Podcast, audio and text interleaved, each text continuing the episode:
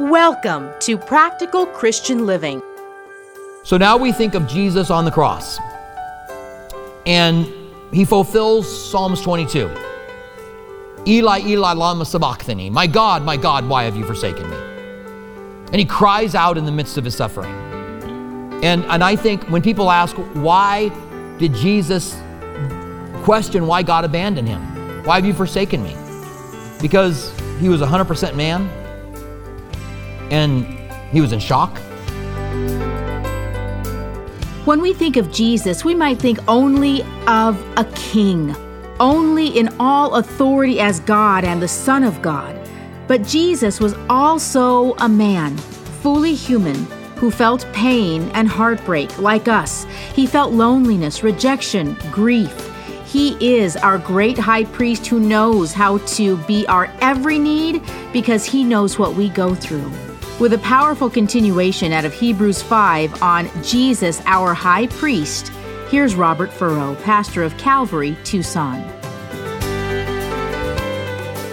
I wanted to talk about Melchizedek. He's first introduced in Hebrews 5. I wanted to talk about him before we get there, but Hebrews 7 gives us a lot of clarity, right?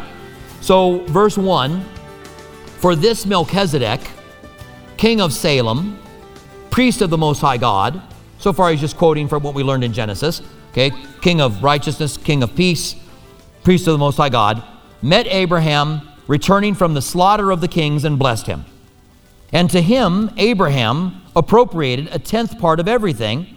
So, this is in the New Testament where we learn that it was Abraham that tithed to Melchizedek. He is first, by translation of his name, King of Righteousness, and then also King of Salem, and that is King of Peace. So now in Hebrews, they're just giving you the Hebrew writings for his name. He is without father and without mother or genealogy, having neither beginning of days nor end of days, but resembling the Son of God, he continues a priest forever. Melchizedek continues a priest forever. Now, the statement that I just read, one of those two is, a, is an analogy. One of those two is a metaphor. This passage has a metaphor in it, so either it's a metaphor that he is without father, without mother, or genealogy, having neither beginning of days. And this is where, quite frankly, most historians land. Most historians will say, this is just saying we don't know his lineage. We don't know his father. We don't know his mother. We don't know his genealogy. And so that's what it means when it's written. That's not what it says. Sometimes things are written in a certain way, and you learn that they're a metaphor by comparing scripture to scripture. But I don't know that there's any other scripture to help us understand if that's a metaphor. But then it says, but resembling the Son of God, he continues a priest forever. It doesn't say, but being the Son of God, which you could say, he is a priest forever, but resembling the Son of God. So now you got, well, it doesn't say he's the Son of God, it says he resembles the Son of God. So we can clearly get that Melchizedek is a type, for sure, no question. He is a type of Jesus. The question that I have is how is he a priest forever if he was just a priest that lived, let's go back, what is it, 3,500 years ago to the time of Abraham? Maybe a little longer? Yeah, 3,500 years ago. Eh, a little longer. If he was a pri- if he's just a guy that lived and he was a priest, the God Most High, why is he a priest forever? How does he carry on that priesthood any more than, than the, those from Aaron who died? Now, maybe there's an answer to that. But I would, that's, that's a question that I have. Could it be that when it says resembling the Son of God, Jesus became the only begotten of the Father? Even though he's referred to as the Son of God in the Old Testament, when he is begotten, it could it be that he is like the Son of God because Jesus had not become the Son of God yet? He was the second part of the Godhead, for sure, in Melchizedek, if indeed Melchizedek is Jesus, and then he became the Son of God, being the, became the only begotten. There had to become a time when he was begotten. He became human, right? The incarnation. And so at that point, he became the Son of God, and maybe it's making a reference. And again, I might get myself into some trouble here because people might say, well, you don't believe that Jesus was the Son of God before he was begotten? And I would say, yes, I believe that. So there's just some tension in this passage, right? Because it, it doesn't seem like he's saying he's a normal guy. And then it says, The Son of God, he continues for a priest forever. See how great this man was to whom Abraham, the patriarch, gave a tenth. of his spoils. And the descendants of Levi, who receive a priestly offering, have a commandment in the law to take tithes from people, that is from their brothers, though these also descended from Abraham. So he's just making the point that I made earlier that inside of Abraham are the Levites, and the Levites take tithes from the people, and, and Abram gave tithes to Melchizedek, which means that Melchizedek was superior. So he's been making the point throughout the book of Hebrews Jesus is superior to the angels, Jesus is superior to Moses. He's going to make the point that Jesus is superior to the high priest, and he makes the point that Jesus is superior to Melchizedek, or at least the same. Which, if he is the same, that means that this was a Christophany, which is where I land. I, I didn't change my mind. And, and I, I really wanted to look deeply into it because I hold the minority position. Most pastors will say that he was a, a, a, literal person. Most historians will say he was a little, literal person. And whenever I hold the minority position on something, you've got to ask yourself, am I right? Right? Because, you know, am, are these guys that are so well schooled in, in Hebrew and in the Bible and in history far better than me, if they hold a different position than I do, you've got to really examine and see whether or not your position really has any validity to it. And I think it does. And I don't know how to defend it other than that, than just to say that after I look at it and I look at all the passages and I look at everything that I can possibly look at, uh, that's what I believe. Now, it may be that I get more information, right? It might be that we might find something else. There might be, you know, uh, there, there are writings about Melchizedek in the Dead Sea Scrolls. They found a whole new portion of Dead Sea Scrolls here recently. So it may be that some information will come out of the Dead Sea Scrolls because these were Jews that lived in Qumran where they were found maybe we'll get more information about them. All right? Should have just did the whole sermon on Melchizedek.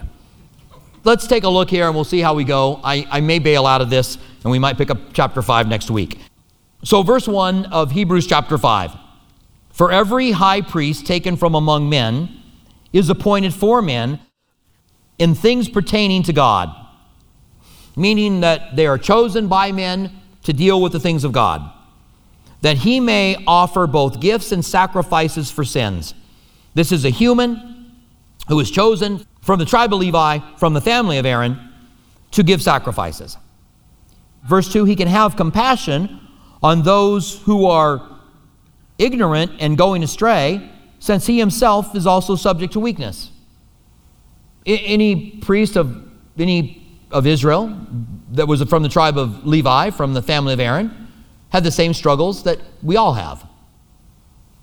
And so there could be compassion with the sacrifices. And a priest was supposed to have compassion. By the way, pastors and leaders today should have compassion. When someone finds themselves, and I, I say find themselves, I, well, I want to stop saying that. When someone finds himself in sin, would you just wake up, whoa, whoa, I'm in sin, found myself in sin. When someone gives in to temptation and sins, and it's a severe sin, and someone is heartbroken over it. Remember, we're supposed to have a contrite heart. Then, then pastors and leaders should be compassionate. What does the Bible say in Galatians chapter 6 that we're to consider ourselves, lest we also be tempted? So we need to have compassion as well. So, so these high priests had to have compassion. And, and so they were chosen among men and they had compassion. It says, Because of this, he is required, as for the people, so also for himself, to offer sacrifices for sins. Because of this, he has to give a sacrifice for his own sin, he has to give a sacrifice for other people's sins. And no man takes this honor to himself, but he who was called by God, just as Aaron was. So it isn't somebody that just chooses to be a priest. In that way, you have pastors along that same line. The Bible says, Let not many of you desire to be teachers, because you will incur a stricter judgment, which is a scary passage for pastors. Which, with all of the pastors falling into falling into sin. Here I go again. With all of the pastors that it's come out that there's so much sin in their lives, maybe not taken seriously enough. So it was with them. And then in verse 5 it says, So also Christ did not glorify himself to become high priest, but it was he also who said to him, You are my son, today I have begotten you. So this wasn't something that Jesus chose for himself, but that the Father chose for him and that he was called his son, and that's a quote from Psalms chapter 2, verse 6. And he also says in another place, You are a priest forever according to the order of Melchizedek, and that's Psalms 110, which we just read. Who in the days of his flesh he had offered up prayers and supplications with vehement cries and tears to him who was able to save him from death. He was heard because of his godly fear. Though he was a son, yet he learned obedience by the things which he suffered. So now we think of Jesus on the cross, and he fulfills Psalms 22. Eli, Eli, lama sabachthani. My God, my God, why have you forsaken me? And he cries out in the midst of his suffering. And, and I think when people ask, why did Jesus question why God abandoned him? Why have you forsaken me? Because he was 100% man and he was in shock, being beaten all night, being scourged, the, the loss of blood, being nailed to a cross, being hung up on it.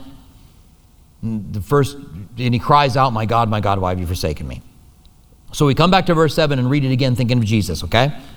Who in the days of his flesh, when he had offered up prayers and supplications with vehement cries and tears to him who was able to save him from death, and was heard because of godly fear, though he was a son, yet he learned obedience which he suffered. Now, again, it's kind of a strange way to put it that Jesus learned obedience. We would think of Jesus not having to learn anything, but Jesus had to learn who he was when he was a baby, when he was born, and Mary laid him in the, the manger. He didn't say, Mom, Dad, just want you to know I got everything under control. God in the flesh, you know, little baby talking to you. He had to learn, he had to grow in wisdom and understanding. And so here Jesus learned obedience through suffering because it's hard to go through suffering. And if Jesus had to learn obedience through suffering, then we learn obedience through suffering as well. And having been perfected, he became the author of eternal salvation. Jesus is the one who saves us, he is the author of salvation to all who obey him. And that phrase, to all who obey him, there is this controversy out there that involves the area of soteriology, that is, the, the theology of salvation that you are saved by faith and faith alone, right? By grace through faith alone. You believe, you trust by faith, and you're saved. But then there's, there's those who say that you have to repent and turn. Jesus said from the very beginning of his ministry, repent. So you have to turn in order to be saved. And so people say, but that's works. But really, I just think there's a confusion on what's happening here. We are saved by grace through faith, and it is not a work. But out of that comes obedience to Christ. When you are genuinely saved, you want to be obedient to him. Jesus said, If you love me, you'll keep my commandments. First John says, If you love Jesus, you'll do the things he said. You'll keep his commandments. So, part of the revelation that we have genuinely been saved is that we are obedient to the things Jesus said. So, I don't think there's a problem here. I don't think there's a controversy here. So, when you hear somebody, you know, talking about easy believism, that's what they're talking about. They're making a reference that they're teaching that you don't have to repent, that you don't have to, but, but we believe in the transforming power of God. When you invite Christ into your life, when you receive the work that He did for you by, by faith, He transforms you. And that transforming power brings you into obedience of Christ. So I think that this argument is two sides, it's two sides of the same coin. And they argue against each other, it's like they shouldn't be doing it. And, and a pastor will get all uppity. This easy believism that's taught. Just ask Jesus into your heart. And they'll misquote many pastors. Like that's what we say. Just invite Jesus into your heart. You'll never hear me say that. I say you have to receive him, but I'll never say you have to receive Jesus into your heart. But they'll say that. That's, and then you say, raise your hand, and now you're saved. Easy believism. The other side will say, well, these people are teaching works. You've got to do something to be saved. So you've got to be obedient in order to be saved. And to some degree, there are those who are teaching that. But in reality, when we commit our lives to Christ and we believe the author of salvation, we do obey him because we've been transformed. And if we are not genuinely saved, we are not transformed and we don't obey him. So we, are, we, we, we do truly repent when we say, Lord, I want you in my life. Lord, I open up, I want you. I, I, I invite you in. So the Bible says in John 1:12, as many as receive him, he gives the power to become a child of God. So it's in receiving him by faith through grace, not of works, but then we obey him. And you're going to find this kind of tension throughout all of the scriptures. And so you'll still find these people arguing about it, and, and when they're preaching about it, thinking they've got the right way. when they're really just arguing the same thing. Verse 10 called by God as a high priest according to the order of Melchizedek. So Jesus was called by God a high priest according to the order of Melchizedek, of whom we have much to say and hard to explain, since you have become dull of hearing. So now he says, Look, I'm, I got to get into Melchizedek. This is the writer of the Hebrews, whoever he is. I've got a reason to believe it's not Paul now, by the way, and I'll, I'll share that at another point. But because I've always said I think that this is probably Paul writing in Hebrew instead of Greek, but I have a reason to believe that it might not be him. Whoever the writer is, he's saying, I want to get into Melchizedek now, but I can't because you guys have become dull of hearing, you're walking away. They're immature. They're, they're not sticking in there. They're not enduring to the end. They're leaving the faith. And so, thus, we have all these warnings that we find in Hebrews. And so then we get to the end of this section before he can get into Melchizedek, which he'll do in the next two chapters, and he says this to them For though by now you ought to be teachers. You guys have been Christians long enough, you should be teachers. But you need someone to teach you again the principles of the oracles of God, the very beginnings of the things of God. You have to have somebody teach you. For you have come to need milk and not solid food. You've come to just settle in. They just settled into to kind of what they believed. They didn't go any farther. I hope that's not you. I hope you have a hunger for God's word, a hunger to learn more, a hunger to dive in, a hunger to read the scriptures and underline things and, and put question marks by it, and to do research and to figure it out. We live in an unprecedented time when we can do that. Certainly, Christians could have done it throughout all centuries, but we live in an incredible time where there's all this information. And they just, they should have been teachers, but they needed to be taught the elementary principles again. He says, You've come to need milk and not solid food. For everyone who partakes of milk only is unskilled in the word of righteousness. And they just aren't able to handle the word of God. They can't answer questions about it, they just don't know how to handle it, although they've been around the word of God long enough. And quite frankly, I believe that that's happening in the church today as well. There's something taking place called the deconstruction. There are people who are deconstructing their faith. Some of them are authors, some of them are musicians that wrote the songs we sing. And they're now coming out and saying we're not Christians anymore. And, and I think a lot of it is because they just have entered into the elementary principles and that was it. They never really dove in more. They never really poured into all of it. They never waded into the deep side. They're in the shallows, the sha la la la lows. See if you guys start laughing, you're to get more of that stuff. Um, but they haven't gone into the deep. They're, they are in the shallow and they don't go into the deep and we have so much that we can dive in and really learn. And the Word of God is so incredibly rich beyond measure that you can spend a lifetime pouring into it and finding more and more. I've taught as a pastor for 40 years, 37 years here at this church in October. I've taught through, thank you, I've taught through book after book after book. I've taught the same book over and over again and we just did Daniel, right? And, and I don't know how many times I've taught Daniel now here at this church. It's probably four times, I'd say. Four, four or five, more than three or four. And when I got done with the book, you know what I wanted to do? I just wanted to teach it again. I was like, I can do better. There's so much more stuff in there that I didn't really dive into and I didn't really get into. That's the entire Word of God. I don't think there's a book I finished that I don't go, man, you know, it takes us 12 years to go through the Bible. And so it's you know, when, when we finish Hebrews, it'll be another 12 years. And I'm like, I don't want to give anything up. I want to try to cover it all. I'm not even sure I'll be here in 12 years. I hope, but I'm not sure. I'll be able to go through Hebrews one more time. But it, it's all there for us to dive into, and it's so rich. And don't let anybody somehow hoodwink you into thinking that the, the Bible is just this collection of religious writings that was written long after the events that took place. They're not. And there's evidence for that. And so he goes on to say, For everyone who partakes only of milk is unskilled in the word of God, for he is a babe. But solid food belongs to those who are of full age. That is, those who by reason of use have their senses exercised to discern both good and evil. And I, I love that passage, by reason of use. We take the passages of the Word of God, we take the truth of the Word of God, and by reason of use, we understand them because we're applying them into our lives. We're doing the things that we read. It's not just, we're not just passively hearing them. Right? In the last chapter, he said that the children of Israel came to the promised land, they heard the word of God, but they didn't mix it with faith, and so they didn't receive anything from it. How many people hear the word of God but don't mix it with faith and so they don't receive anything from it? And that's, that's these guys. And may we, by matter of use, take the word of God, apply it, use it, talk to people about it, look for places where it's applicable, and have our senses exercised to discern good from evil. Now, let me close with two things, and then I got to run, almost literally.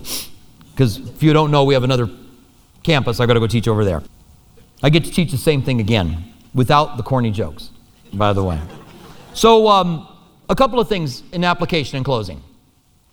1 Peter 2 9 says who we are as Christians. We've been talking about who Jesus is and possibly who Melchizedek is. And I believe it is a Christophany. I believe it's a Christ appearance in the Old Testament. I think the way he shows up in the middle of the thing with Sodom, the way he receives all of it, I, I already covered it. I won't cover it again. But here in 1 Peter 2 9, 1 Peter 2 9, we learn who we are. It says, But you are a chosen people. God chose the church. And he knew there would be people he would choose to be in the church. And God knew beforehand that you would make a decision to follow him and that you would be in the church. And so God chose you. Now, many are called, but few are chosen. So the call goes out to a lot of people, but you've been chosen by God. You are a chosen people.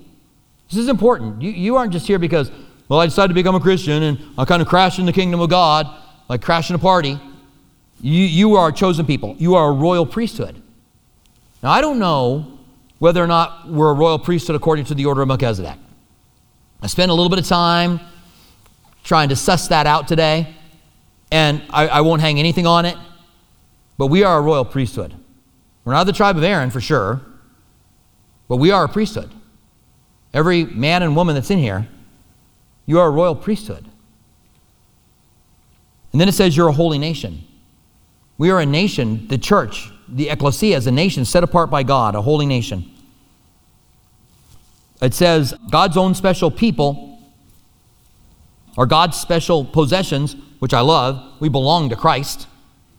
That you may declare the praises of him who called you out of darkness and into his wonderful light. And when we gather together and we worship him, we are fulfilling what we are called to do. Once you were not a people, but now you are a people of God. Once you had not received mercy, but now you have received mercy. So this is who we are. So when we discover Melchizedek, and perhaps Jesus being Melchizedek, or at least being a type of Melchizedek, we should reflect upon the fact that we are a priesthood. And what kind of sacrifices would we give? Well, I think that is Romans 12, 1 and 2. I beseech you, therefore, brethren, by the mercies of God, that you present your bodies a living sacrifice, holy and acceptable to God, which is your reasonable service. And do not be conformed by this world, but be transformed by the renewing of your mind, that you may prove what is the good, acceptable, and perfect will of God for you. So we are a royal priesthood, and we give ourselves as a sacrifice, that we could be consumed by Him. And it's our reasonable service to say, Here I am, God, I'm yours. Use me in whatever way you see fit. And that ought to be the prayer of every single one of us. Thank you for joining us for Practical Christian Living with Robert Furrow. We hope that our verse by verse studies truly help you to see that God is real. He wants a personal relationship with you, and His Word is life changing. If you'd like to hear more of Robert Furrow's teachings, visit calvarytucson.com. For our local listeners, we invite you to join us at one of our two campuses.